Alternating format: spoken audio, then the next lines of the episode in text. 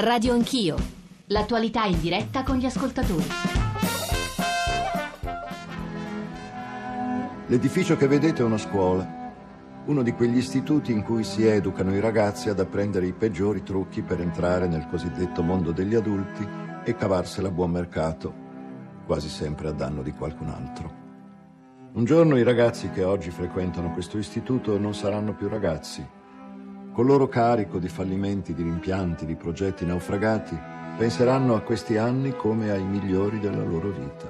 Faranno finta di non ricordare quanto fossero stupidi, egoisti, ignoranti, apatici, indifferenti, ipocriti, incapaci di qualsiasi pensiero o aspirazione sincera, autentica. Quei pochi rarissimi esemplari che si discostano dalla maggioranza, quei pochi che hanno ancora dei sogni, sono in realtà i più sfortunati, gli indifesi. Soprattutto loro devono essere scoraggiati. Professor Natalini, si riconosce in queste parole, peraltro sono l'inizio uh, di un film, Il rosso e il blu di Giuseppe Piccioni, e l'inizio è letto da un attore straordinario, si chiama Roberto Erlitzka. Professore. Buongiorno innanzitutto, eh, mi riconosco, nel senso all'arte si concede ovviamente tutto quello che l'arte merita. Quindi da questo punto di vista, per carità, il film è molto interessante, è tratto da un libro di grande successo, eh, tra i ragazzi ha avuto dire, un particolare dire, interesse, ha suscitato.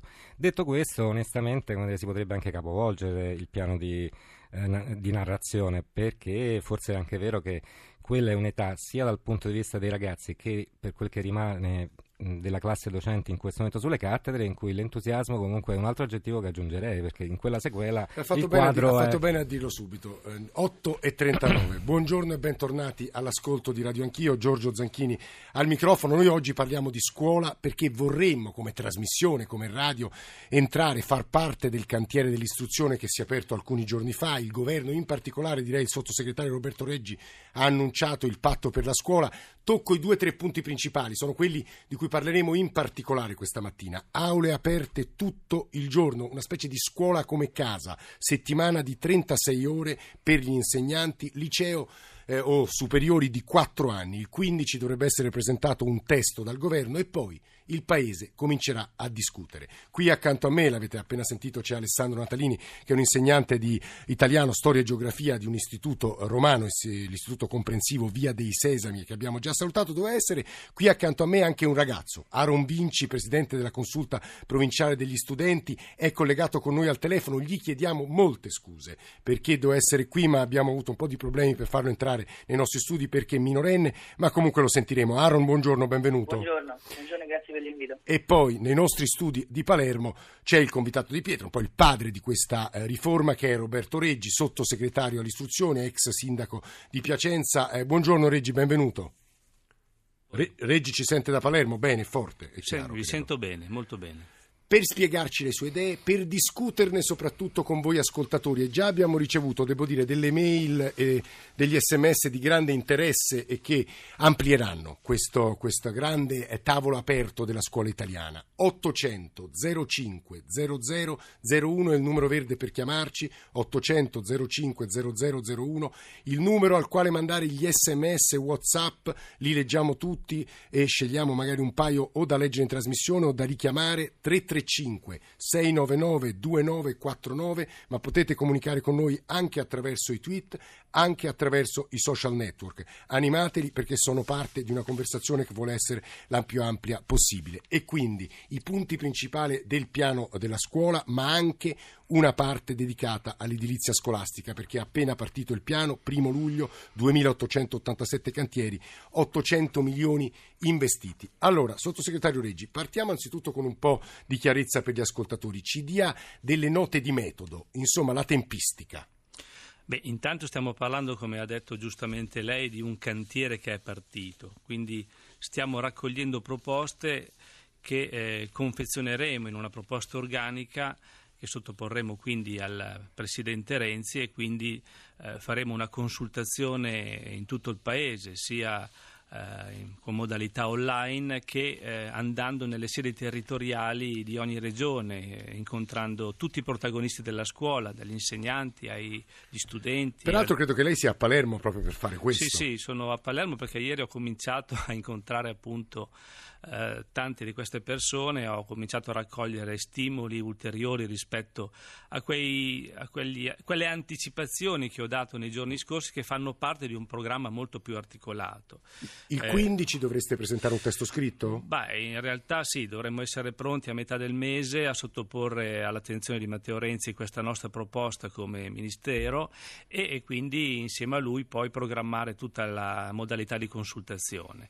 Eh, è chiaro che noi eh, questa, con questa proposta intendiamo aggiustare eh, e migliorare eh, la vita innanzitutto dei nostri studenti, migliorando le loro competenze, fare in modo in sostanza poi che i nostri eh, insegnanti che in questi anni sono stati particolarmente esasperati da tagli continui e riduzioni di risorse, ma soprattutto eh, sono stati messi in condizione di non poter programmare perché le risorse erano instabili, continuamente messe a rischio. La scuola è stata considerata in questi anni un centro di costo, unicamente un centro di costo. Scusi se la interrompo, siccome ho qui accanto un insegnante, Alessandro Natalini, si riconosce questa descrizione? Lei si sente esasperato, professore?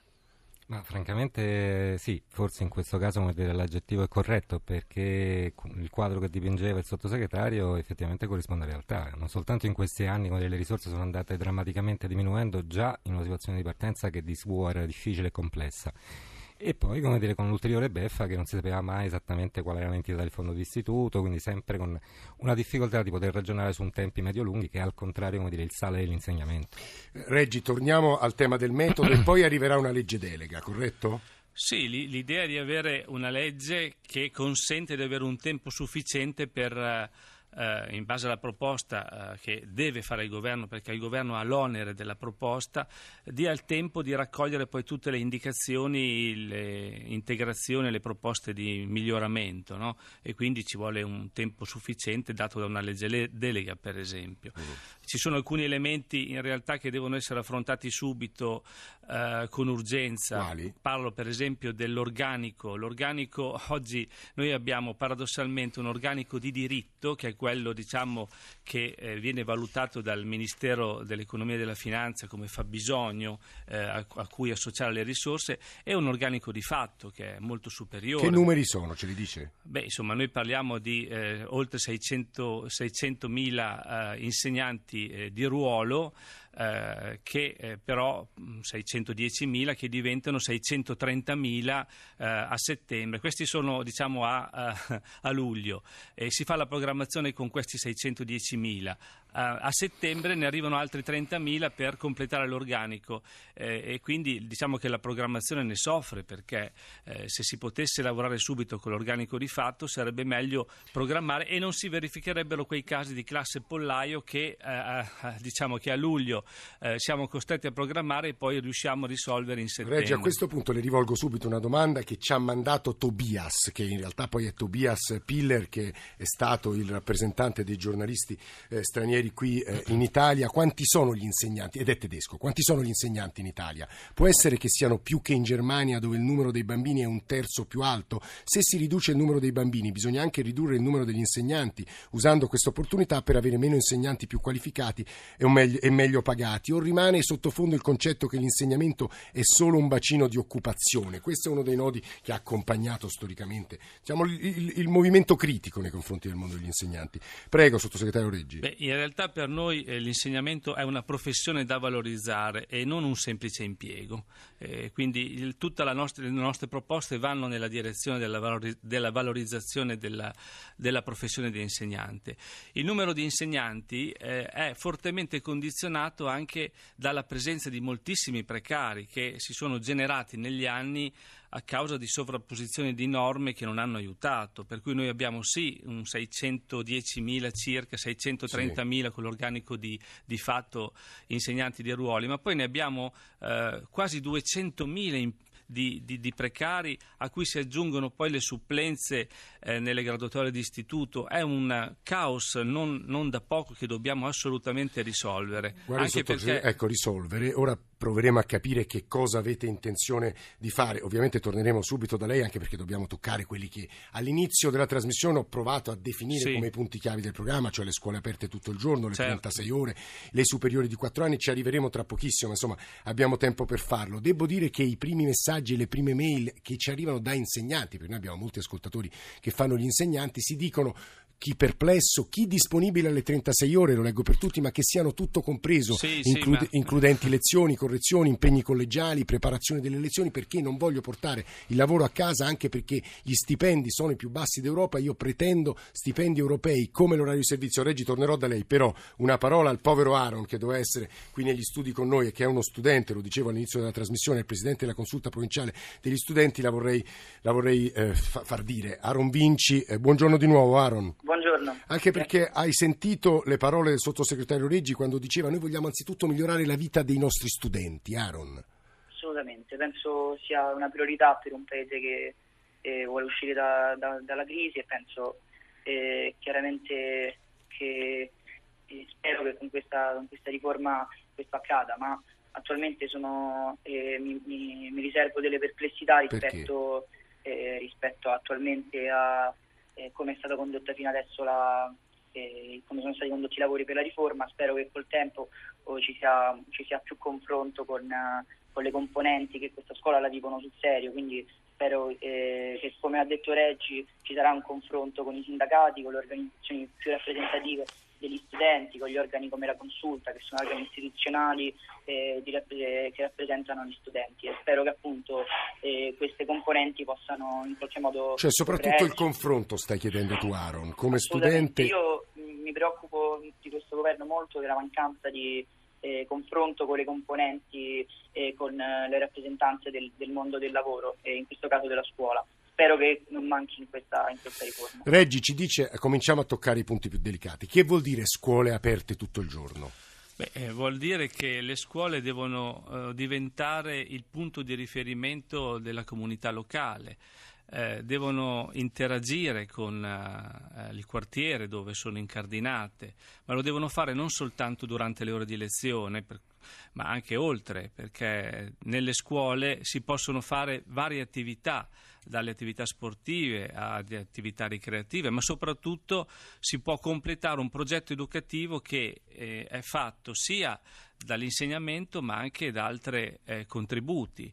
Esistono esperienze bellissime Ne parleremo tra l'altro, eh, che eh, dimostrano come eh, questa apertura, eh, diciamo, oltre l'orario scolastico, consente diciamo, lo sviluppo, il potenziamento di eh, associazioni che eh, normalmente sono potenzialmente presenti nel territorio ma non riescono a esprimersi se non coordinate Sottosegretario, scusi la banalità della domanda, Sì. ma chi pagherà per tenere ma allora, eh, intanto eh, le esperienze che esistono dimostrano che eh, la- di fronte a queste proposte anche la stessa impresa, eh, gli imprenditori, il, il mondo anche della, del volontariato presta volentieri il proprio contributo, sia eh, diciamo eh, orario di, di persone, quindi la prestazione volontaria che contributo economico e quindi si autosostengono molto spesso. Eh, addirittura ci sono esperienze che stanno aperte il sabato e la domenica con le associazioni di genitori che coordinano tutte le altre associazioni e pagano, raccolgono risorse, fanno iniziative per raccogliere risorse e riescono in questo modo Guardi, a garantire le, l'apertura. le confesso che i primi messaggi e mail che ci stanno arrivando so- sembrerebbero avere un atteggiamento favorevole e molto positivo, però visto che ho Alessandro Natalini qui a fianco a me, che è un insegnante di un quartiere periferico romano, no? Natalini Centocelle, Sì, se non sbaglio. assolutamente sì. E quindi una realtà non facilissima, immagino, dal punto di vista sociale. Tutte queste belle parole che stiamo ascoltando e anche le lodi che arrivano da parte degli ascoltatori, quando sono calate nella realtà, sono credibili a suo avviso? Guardi, eh, io ho la fortuna di lavorare in una scuola in cui quello di cui si sta parlando ora già accade e l'abbiamo fatto sempre in modo volontario sulle nostre spalle. Eh, perché come dire, le scuole sono già naturalmente aperte al territorio, non sarebbe pensabile come dire, fare questo mestiere senza avere un rapporto con il quartiere, con le famiglie, con la comunità. Noi per dire abbiamo 23 anni che facciamo la festa della primavera la domenica per l'intera giornata. O, Non eh, prendete una lira in più. Assolutamente, nel senso riusciamo a gestire al nostro interno, ma lo facciamo perché, ripeto, come dire, la parola chiave di prima, l'entusiasmo, la passione con cui si fa questo mestiere. Quindi rispetto al coinvolgimento di associazioni, di strutture esterne, già ci siamo attivati in questa direzione. Il punto è che la scuola deve rimanere pubblica, quindi che questa idea dell'apertura, come dire, sia dal mio punto di vista personale assolutamente condivisibile e trovo finalmente confortante che anche il sottosegretario come dire, e le massime autorità di governo come dire, riprendano questa suggestione. Okay. E però torniamo alla questione che non può essere, visto che giustamente prima si parlava di programmazione, che ciò avvenga trovando ogni volta una soluzione che non è il, la chiave per affrontare il problema, che è dare struttura, certezza, risorse, professionalità, perché anche dire, un'apertura qualificata è importante che lo sia. Non si può fare entrare chiunque dentro una scuola, c'è bisogno di garantire una qualità dell'offerta formativa. Si fermi Natalini perché su questo sentiamo subito Reggi, aggiungo un sms che ci è appena arrivato, buongiorno sono un insegnante di laboratorio delle scuole superiori, per favore spiegatemi che senso abbia aprire la scuola tutto il giorno quando poi le ultime riforme, leggi, le, leggi, la legge Gelmini, hanno tolto ore di laboratorio al biennio degli istituti tecnici tecnici, ovvero la peculiarità che caratterizzava e qualificava tale percorso. Mi pare, sottosegretario Reggi, la preoccupazione natalini sia facciamo entrare i privati quando invece dovremmo investire risorse statali per associazioni pubbliche, Natalini, se, se non traduco male. Sì, ma il problema non è neppure il rapporto con il privato, il punto è la certezza del quadro dentro cui ci si muove. Reggi. Sì, sì, sono d'accordo. Infatti dicevo all'inizio stabilità di risorse, certezza di risorse per poter fare programmazione definita, eh, dove eh, diciamo, il pubblico coordina eh, anche interventi di privati, ma eh, diciamo che la programmazione è unica, pubblica, dove la gestione di alcune iniziative può essere anche di privati e si integra perfettamente all'interno della, della proposta gestita dal pubblico. E in questa logica eh, è chiaro che eh, le risorse devono essere certe eh, sul lato pubblico e possono essere implementate ulteriormente sul lato privato. Quindi è una interazione che si autoalimenta se è seria, se è fatta con... Eh, eh, organizzazione con, risolvendo i problemi che ci possono essere perché ci sono i problemi di assicurazione quando un soggetto privato certo. entra, ci sono appunto le, la, la, la, modalità di raccolta delle risorse eh, diciamo diverse da quelle pubbliche, ma le esperienze solide che esistono già noi vorremmo metterle a sistema per creare un modello di riferimento. Le buone prassi, noi ne Bravo. parleremo subito dopo il GR delle 9, però ci sono gli ascoltatori e si lamentano perché, ma qui è colpa mia, non colpa sua Reggi, perché non ha risposto alla domanda del giornalista tedesco, sono troppi gli insegnanti in Italia in paragone con i bambini che ci sono, in Germania ci sono meno insegnanti e più bambini. Rispondo a questa domanda e non è secondaria. No, no, non credo che siano troppi, eh, sicuramente devono essere formati ancora meglio, nel senso che da noi la, forma- la, formazione è facoltativa e secondo me non ce lo possiamo più permettere.